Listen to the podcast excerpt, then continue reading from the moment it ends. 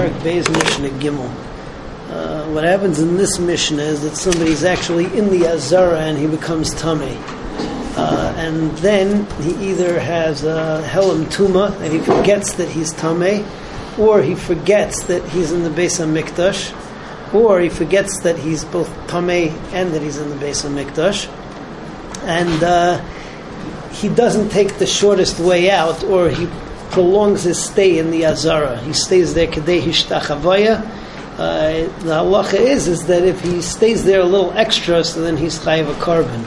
If he uh, just takes the quickest way out, so whether he realizes or not whether he's tummy, he's going to be putter because that's the halacha. As long as you go out as quickly as possible, so then there's no avera. The Mishnah just ends ends ends off with a hisafa over here that if the Sanhedrin would tell him to go the long way out rather than the short way out. So this is a mistake that uh, we learn out from Xeris Akosov that uh, that you don't have to bring a parhelam davar that the Sanhedrin paskined wrong. But uh, this is one of the shgagas that you would bring in Alavayari, even if you're in the Beis HaMikdash at the time that you get tummy. So that's Mishnah Gimel.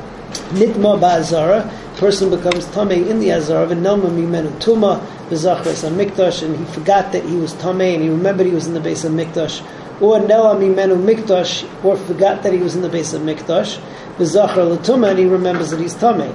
Or nela mimenu zevazeh, he forgets that both he's in the beis hamikdash and that he's v'hishtachava, and he bows down, or he remains long enough to bow down, or baloi barucha, he takes the long way out, so chayiv. So he's chayiv to bring uh, a korban. Biktsara, if he just darts out the shortest way, even if he forgot that he was tame, or forgot that this is the beis hamikdash, pater.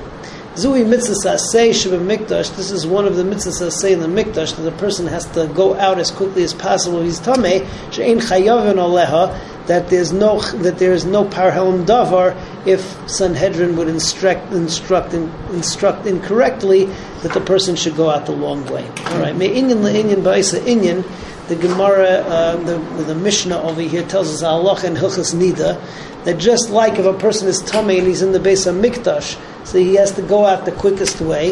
If a person is uh, Baal Ishtai and she was pierced Nida, she becomes a Nida, Bishas Tashmish, so also he has to make sure that he what's it called? He has to make sure that he ends the tashmish in a way that he's not nene. So if a person would be perish in a way right away, so he's nene because he, because a person is nene when he goes when he's uh, nichnas and also when he's perish. So he can't do that. He has to go out in a way that there's no hana.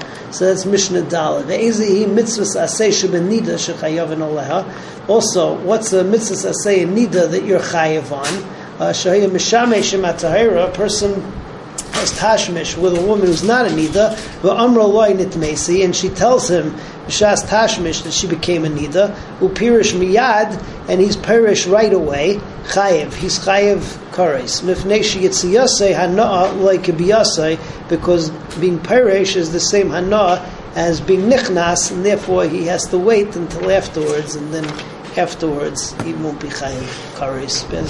Tomorrow we continue with Mishnah.